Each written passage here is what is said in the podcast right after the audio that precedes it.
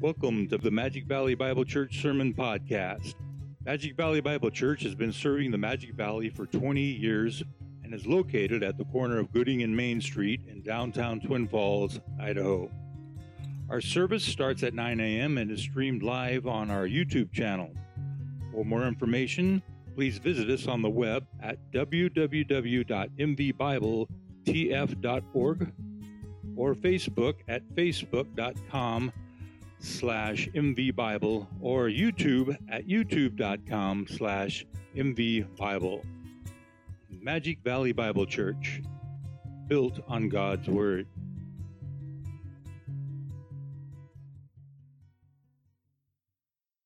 Well, take your Bibles and turn to Psalm 46.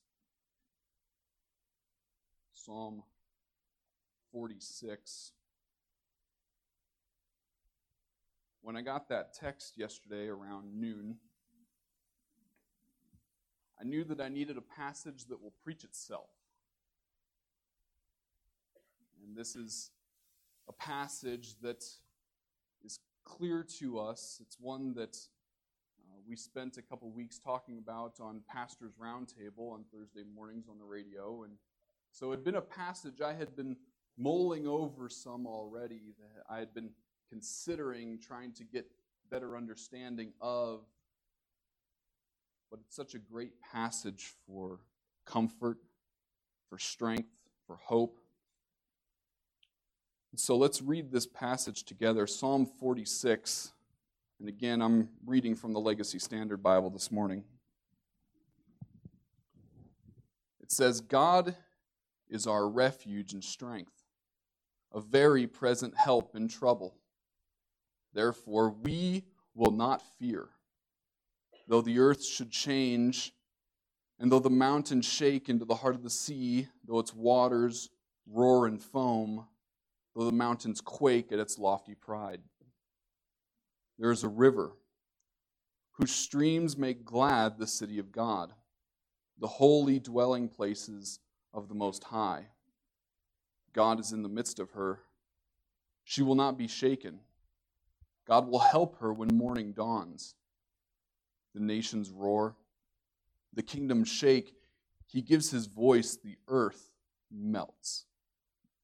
Yahweh of hosts is with us. The God of Jacob is our stronghold.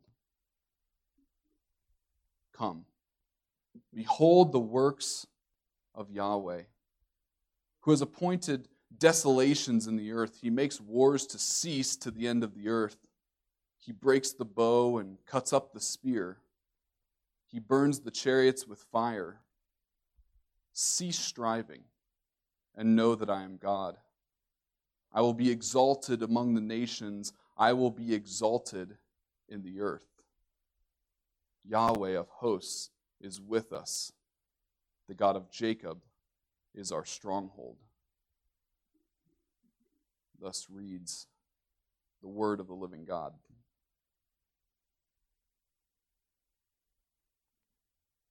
Confidence. It's a, a buzzword in our very business driven society today. When going in for a job interview, one of the key components that all advice givers online will give you, and they're always perfectly accurate because they're on the internet, they tell you to be confident when you're in that interview. When it comes to the art of public speaking, once again, they're going to tell you to have confidence while you speak. Typically, that comes in the form of, of silly advice, such as picturing the audience in their underwear. I'm not doing that.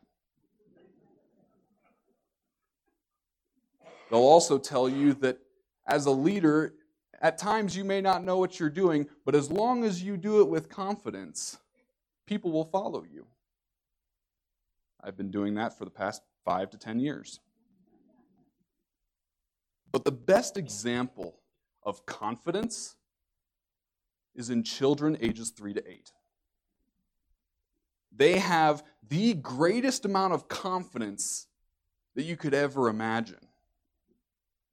Tiffany and I have several nieces and nephews And one of my nieces is thoroughly confident in the fact that I, Uncle Nate, am a monster. And when having a conversation about her or with her about this, here's typically how this will go I'll say, I'm not a monster. And she'll turn to me and say, Yes, you are. And that's the end of the conversation. She is confident in the fact that I am a monster, and there's probably some validity to that. Sometimes, however, confidence can be misguided. A friend of mine, when he was a child, in order to make a quick getaway from the kitchen from either his siblings or his parents, he would sprint under the kitchen table.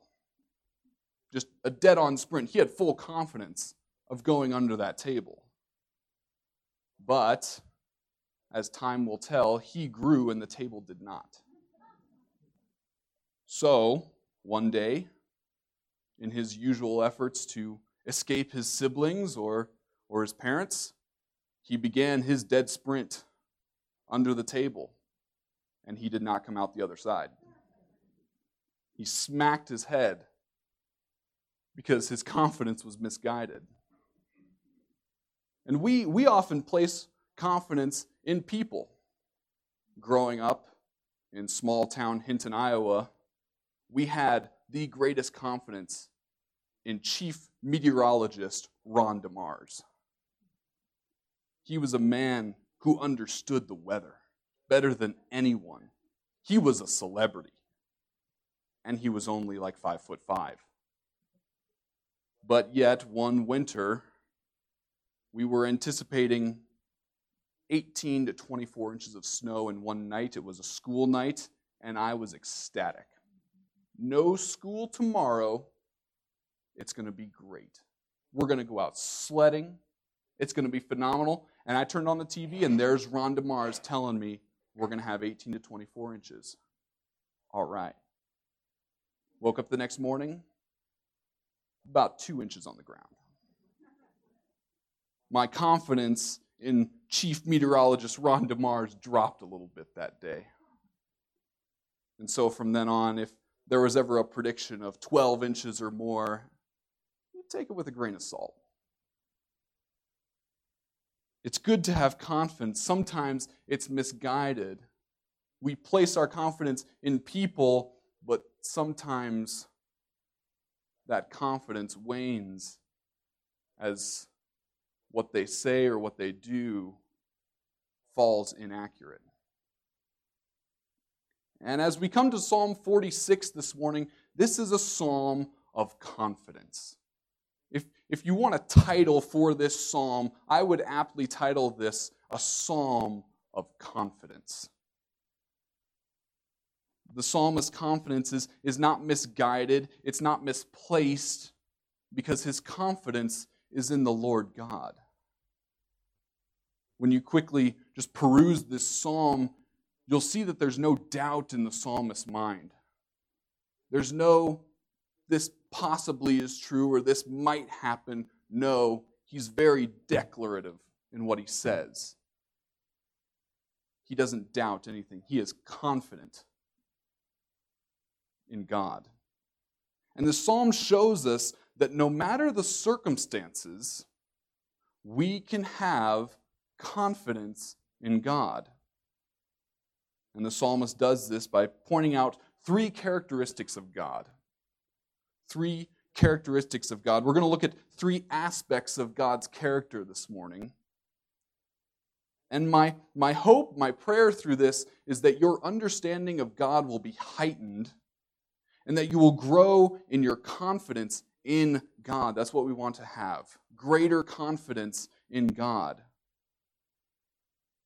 Unshakable, unchanging, irrefutable confidence in God. So there's, there's three aspects of God's character when we look at the psalm, and, and you could easily see that it's broken up by the Selah at the end of verse 3, at the end of verse 7, and then at the end of the psalm. That Selah is there as an instrumental marker. It's meant to be a momentary pause of reflection. And so, when reading through these Psalms, because there's many that contain that, I will not read that word, but I will give pause to it. It was a musical interlude of sorts to allow the listener and the singer to reflect on what they had just sang or what they had just heard.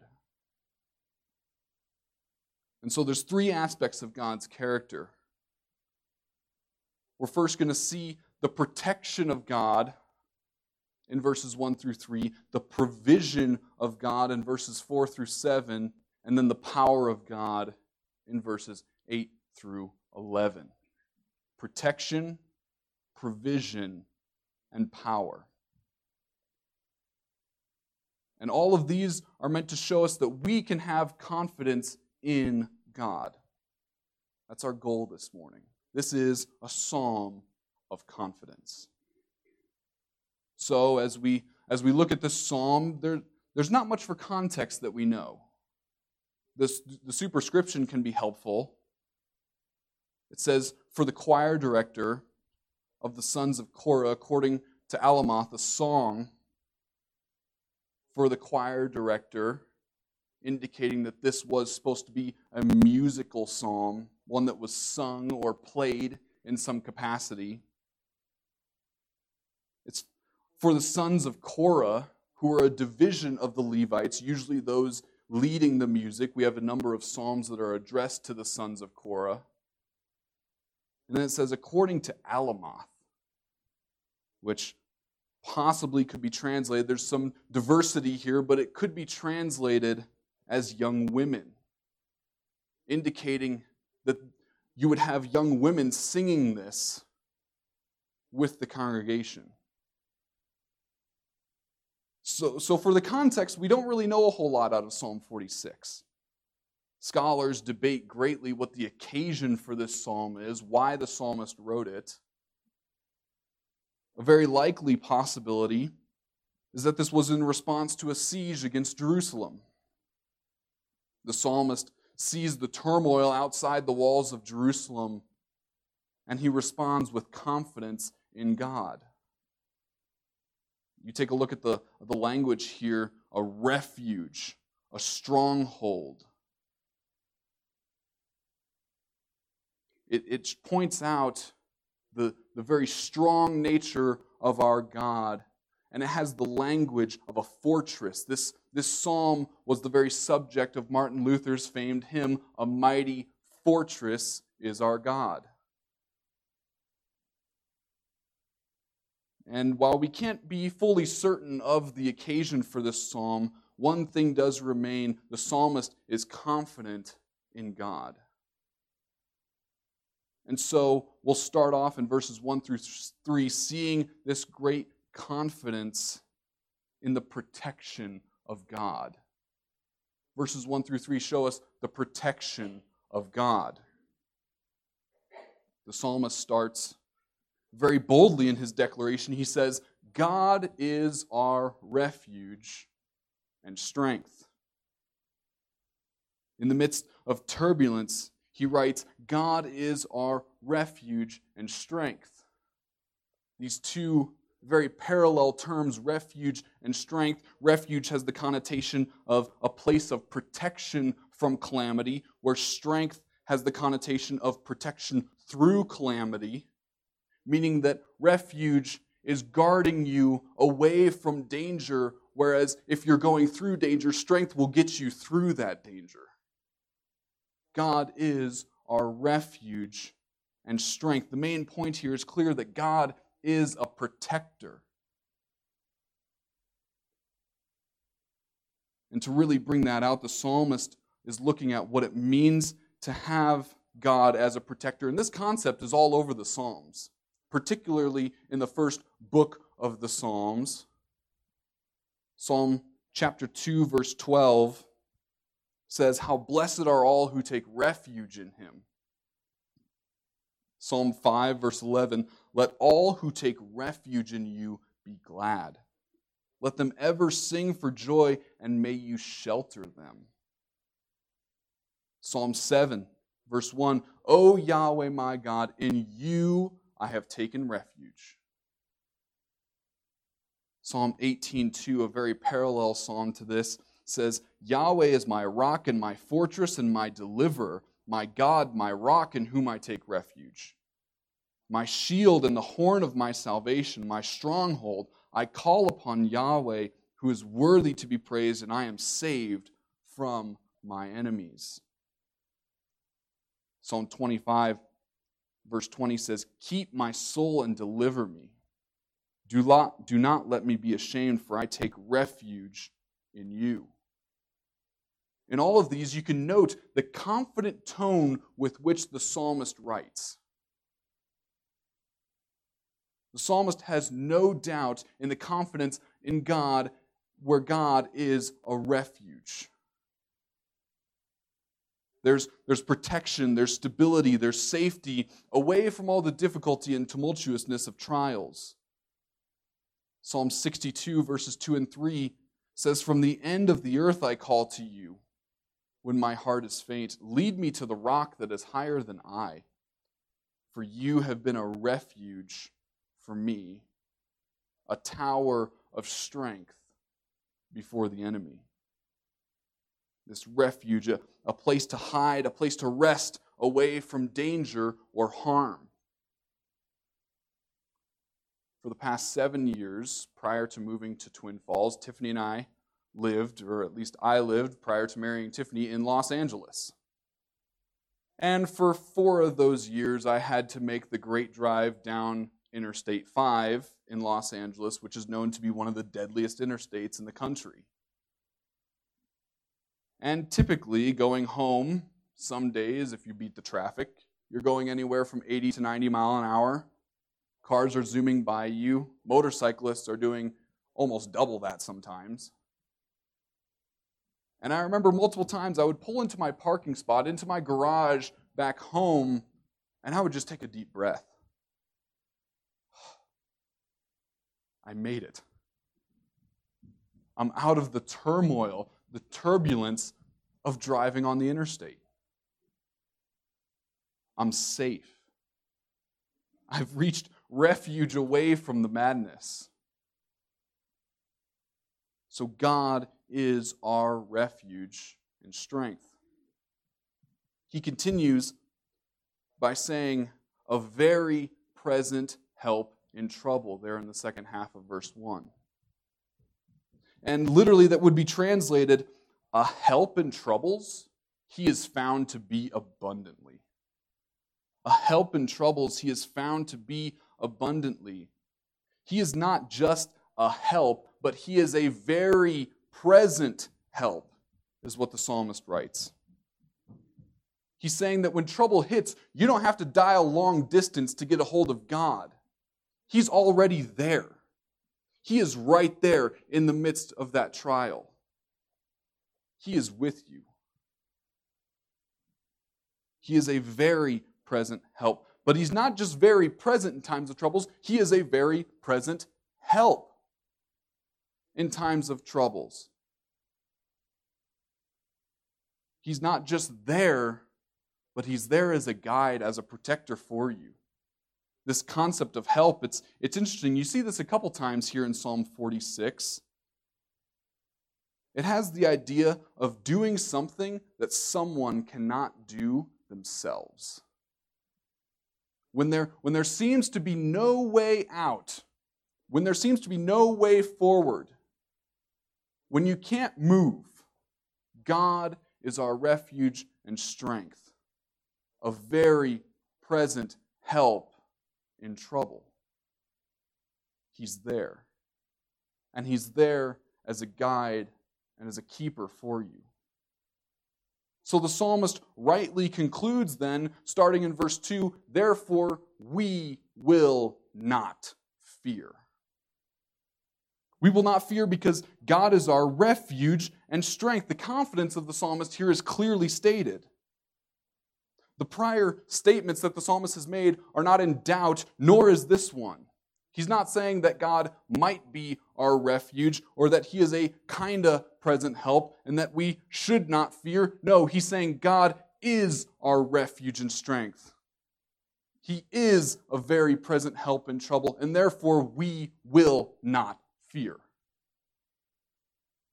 The psalmist is confident in the protection of God. And it comes in the midst of great uncertainty. Notice the language that described the circumstances here in verses 2 and 3. The earth should change, the mountains shake into the heart of the sea, the waters roar and foam, the mountains quake at its lofty pride. This is a total upheaval of all stability. The past two years, the number one word that pastors use is unprecedented. We're in unprecedented times. But I'm going to tell you this is unprecedented. There's a total upheaval of stability. From the highest point of the mountains to the lowest point of the sea, everything is turned upside down. It's interesting in verse 2, if you have the New American Standard, it says the mountains slip into the heart of the sea. And I hear that and I think it sounds a little tame. It's like, whoop, there it went. It's a little tame for me. I think, I think a better way to translate that, and I think the LSB translators here got this right, it says, though the mountains shake into the heart of the sea. It's a violent movement. It didn't just fall over, it collapsed in great violence, in great movement. The peak of the mountain now rests at the bottom of the ocean. And as a result of that, the waters roar and foam. We often see the tumultuousness of water in Scripture, such as Jonah, with the sea raging around him. Jesus and the disciples in the boat, with the storm that they dealt with. There's no, no stability. There's no calm. This is, this is a magnitude 10 earthquake. Now, granted, up here in Idaho, we don't really deal with earthquakes a whole lot. Again, living in Los Angeles, there's so many illustrations from Los Angeles because it was so terrifying sometimes. But we had to deal with earthquakes. And I remember one day I was sitting in the living room of the house I was staying at. This was about a month before Tiffany and I got married, and I felt an earthquake start. So, the first thing you do is go outside. And I remember looking across the street. There was a major cross street next to the house, and across from it, probably 50 yards away, was a parking structure. And I remember watching people as the earthquake went on, and it was very long. I watched people sprint like a dead sprint out of that parking structure.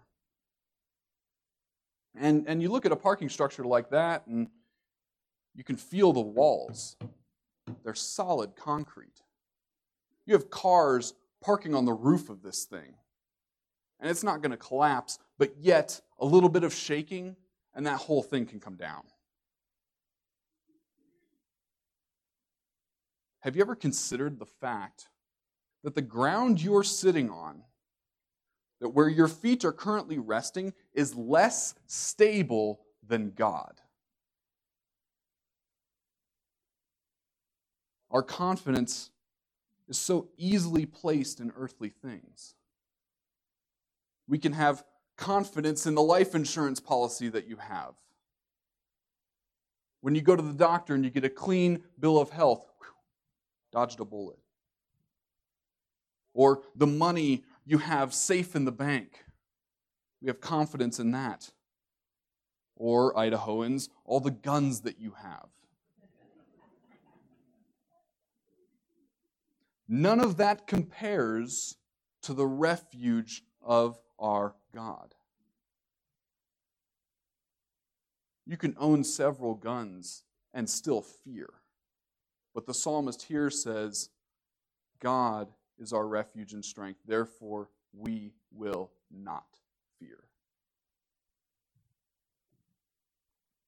This is, this is the confidence we should have. Think of Colossians 1 16 and 17. Listen to this. It says, For in him all things were created, both in the heavens and on earth, visible and invisible, whether thrones or dominions or rulers or authorities, all things have been created through him and for him. This is the refuge that we need to have. This is the confidence that we need to have, understanding that that earthquake that moved a mountain, yes, it's God who made that mountain.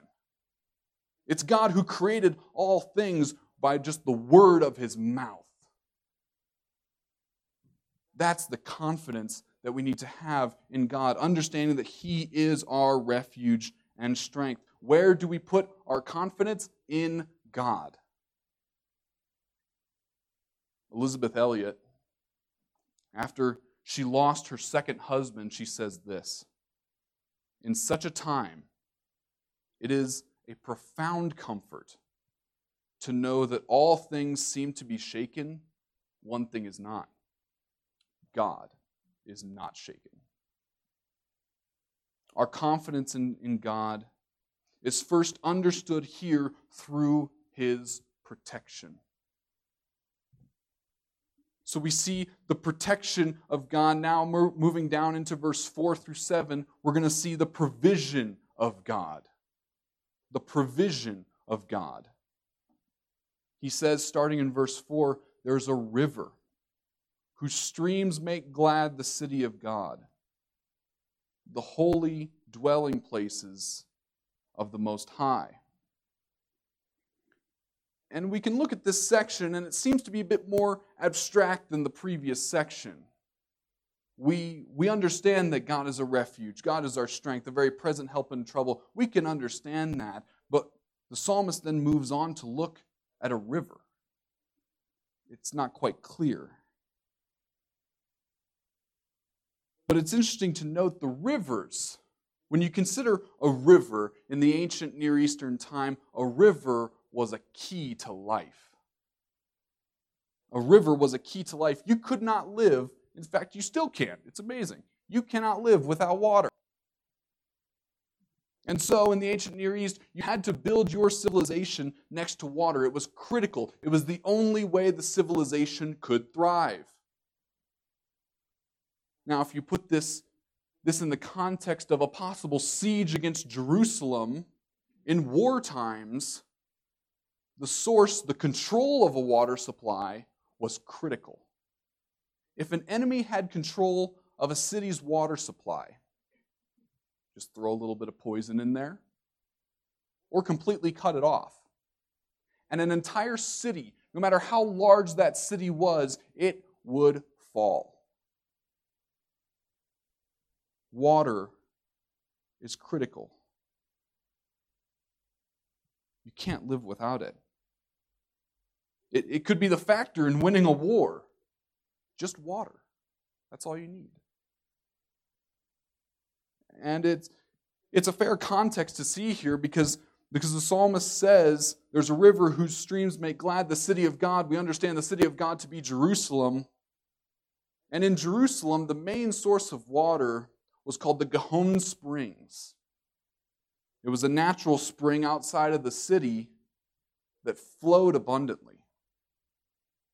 And in Hezekiah's day, in order to prevent a siege against the city, what he did is he built a tunnel underneath the city so that the water from the Gihon spring could flow into the city uninterrupted. You could not siege against that water source. Hezekiah protected it, he rerouted it. And in order, and in so doing, he provided the people with life. The people, the enemy, could not harm the city because the city had flowing water. And that water is still running today. Four years ago, I ruined a perfectly good pair of shoes in Hezekiah's tunnel because the water was up to my knees. The water still flows. If you go to Israel, when you go to Israel, I know we've been planning an Israel trip, you will walk through Hezekiah's tunnel. It's considered one of the most amazing, amazing archaeological, I can't even say that, feats of their day. They dug from two different ends and met in the middle, and Hezekiah ensured that water flowed through it to give life to the city, to provide life for the city. Without it, they would have died. So the psalmist is saying that God, through this river, is the ultimate provider. And notice what the result is for the city. It says, The streams make glad the city of God. The city rejoices knowing that it's God who provides for them. His well never runs dry. And that's the idea of the term river here. It's a constant flowing source. Much like the Snake River that we have here, it's always flowing, it's moving. One of the hymns that we sing here is like a river glorious. And that first stanza says, like a river glorious is God's perfect peace, symbolizing that the peace of God is constant in a world of uncertainty. It does not stop, it continues to flow. God continues to provide peace. But it's important to note here that the people in the city, they're, they're glad, they're excited, they're rejoicing. And yes, they're rejoicing in the water, but ultimately they need to rejoice in the one who's providing the water. The key is not to get caught up in provision, but to glorify the provider. And Israel got caught in this very issue early on, back in the book of Exodus. God provided for them, delivered them out of Egypt, and provided water for them, and then they complained, wanting food. And so God provided food for them, and then they complained that it was just bread. And so God provided meat for them with fish. They were so caught up in the provision itself. It's, it's not the five course meal, the steak dinner that I wanted, rather than rejoicing that God had provided what they needed. Don't get caught up in the provision, but glorify the provider. They were so focused on what they were getting that they never praised God for providing for them. And we do the exact same thing. How many times do we ask God to provide in some fashion for us? And yet, when God does provide, we don't go back and thank Him. Or we're, uns- we're not satisfied with what He has provided. But the psalmist here is not that way. Notice what he says at the beginning of verse 5 that God is in the midst of her. He sees the river, he sees the provision, and he instantly turns to God, understanding that God's the one who provides. Having lots of stuff is no benefit if you don't know the provider. Think of the rich man in Luke 12. He had stored up so much for himself in barns. He built bigger barns and he decided to relax. But God said, You fool. God called him a fool because he was so focused on the provision that he had, all the stuff that he had, he never once considered the one who provided for him, the one that he was going to meet face to face that night. It's God who supplies all your needs. Think of this from John chapter 4. Jesus tells the woman at the well, Whoever drinks of the water that I give him will never thirst, ever. That's the provision that I want.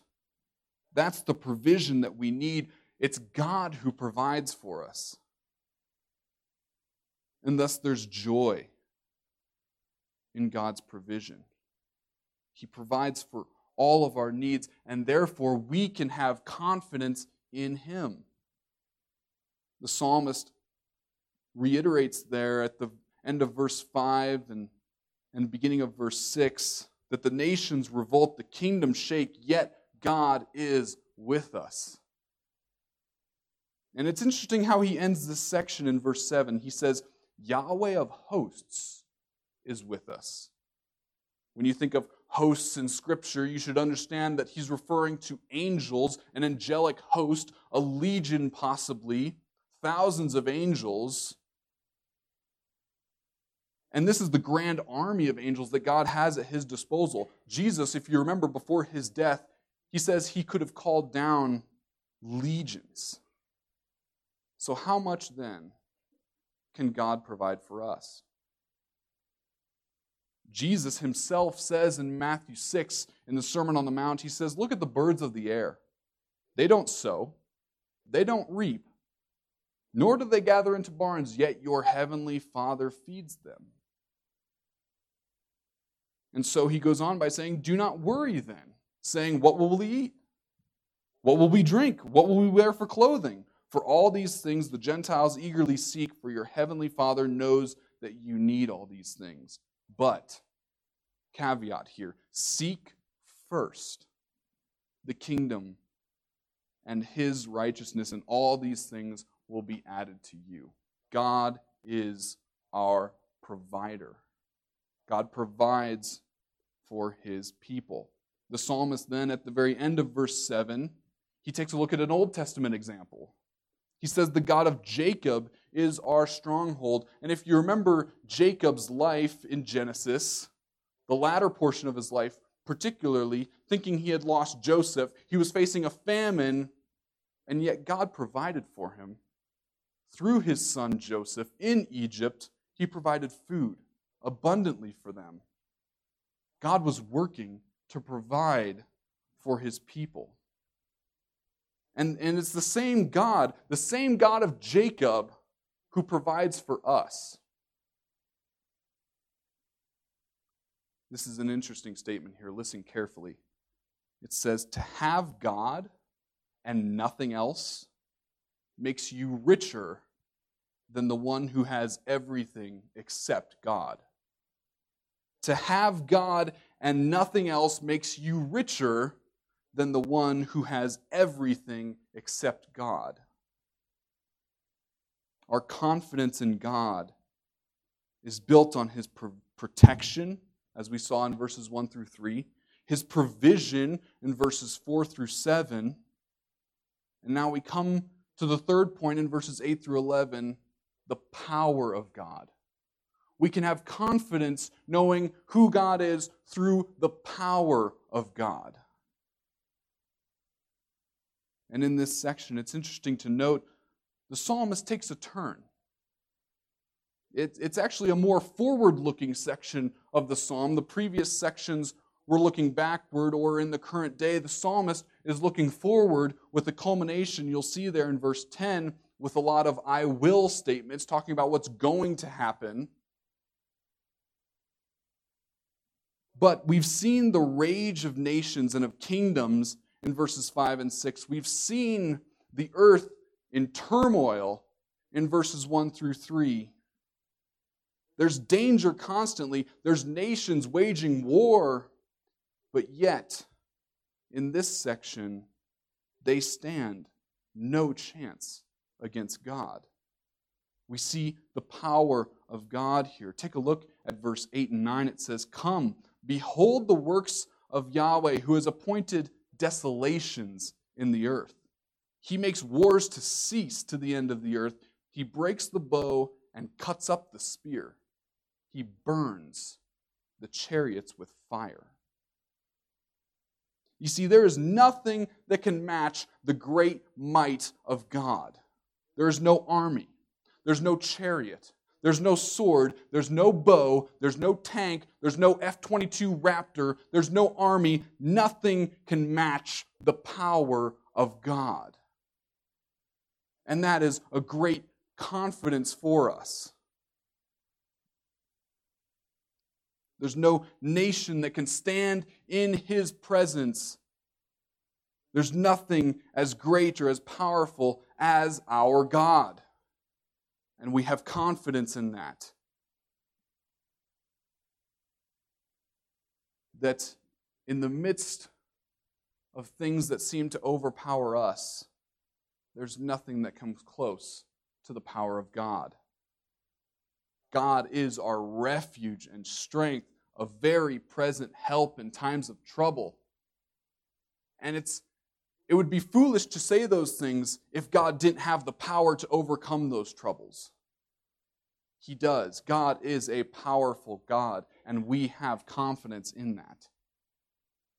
So then in verse 10, kind of the culmination here of this section, it's God essentially speaking directly. And he says, Cease striving and know that I am God. Be still.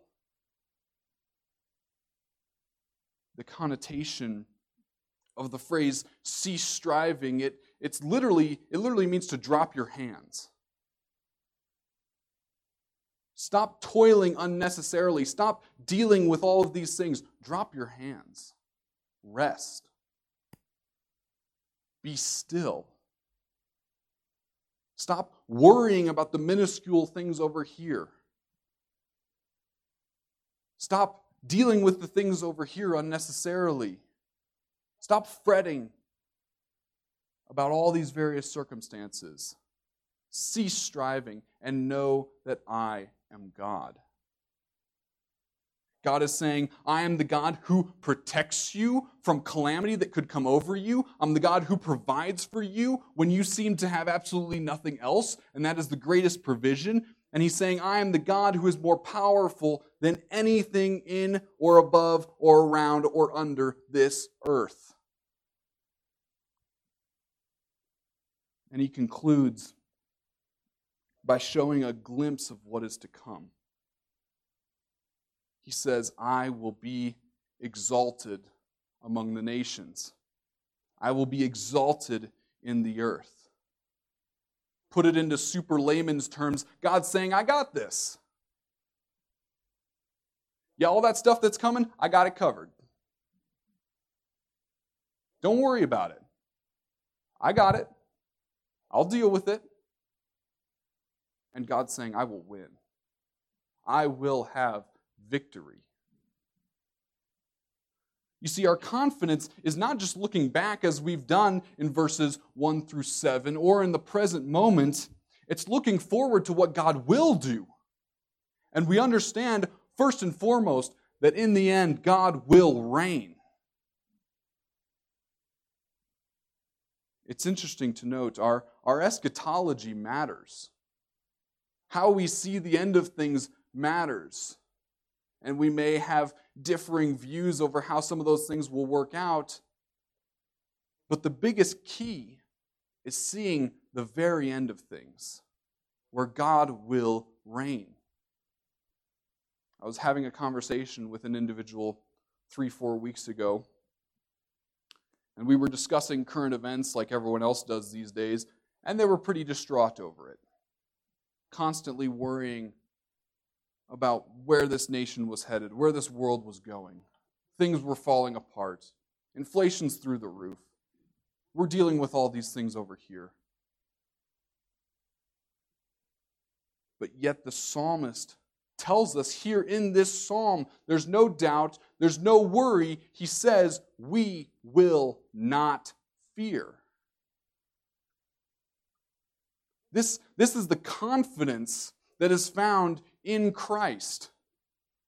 That no matter what comes, we can be confident in Him that He will protect us from danger, that He will provide for us in times of need, and that His power is greater than anything we could imagine.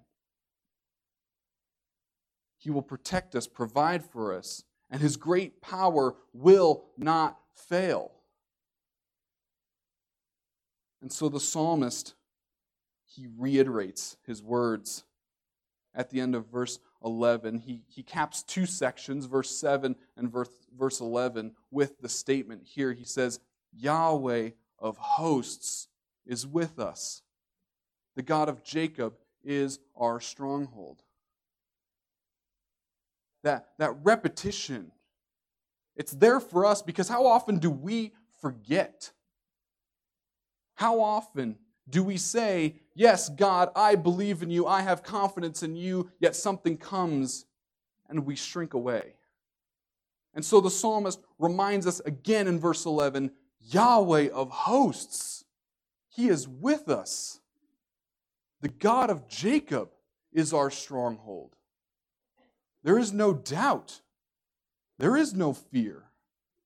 There is no uncertainty. We can have confidence in God. And, Christian, if you're listening, we need to have confidence. Because when we look back and see the faithfulness of God, we got to know that God is going to be faithful in the future. And for those who may be listening who may say, I don't have that confidence, I don't have that hope, I don't have that assurance, I don't, I don't have that Christ. Turn to Him. Recognize that there is no greater salvation than in our God.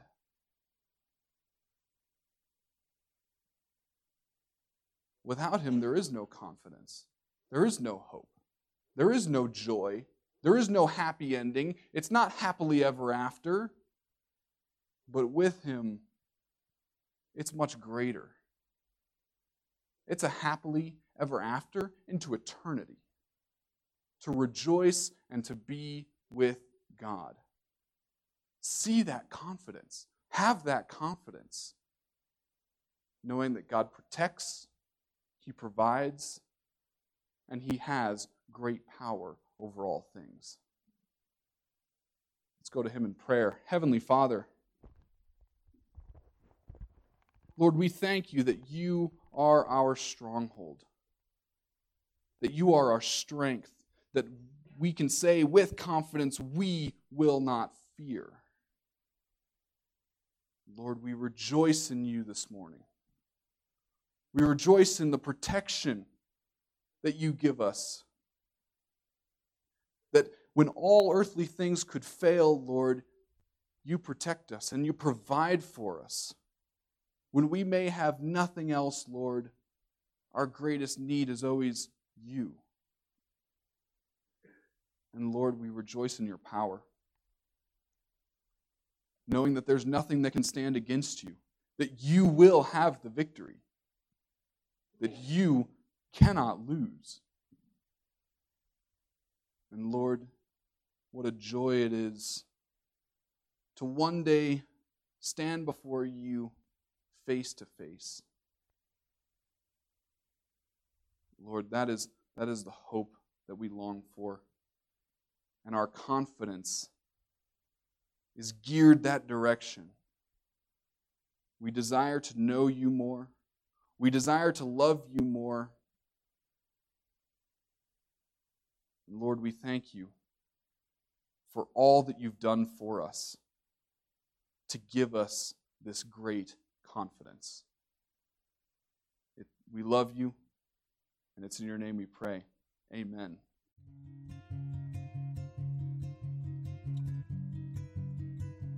Thank you for listening to the Magic Valley Bible Church Sermon Podcast. For more information, please visit us on the web at www.mvbibletf.org or Facebook at facebook.com slash mvbible or YouTube at youtube.com slash mvbible.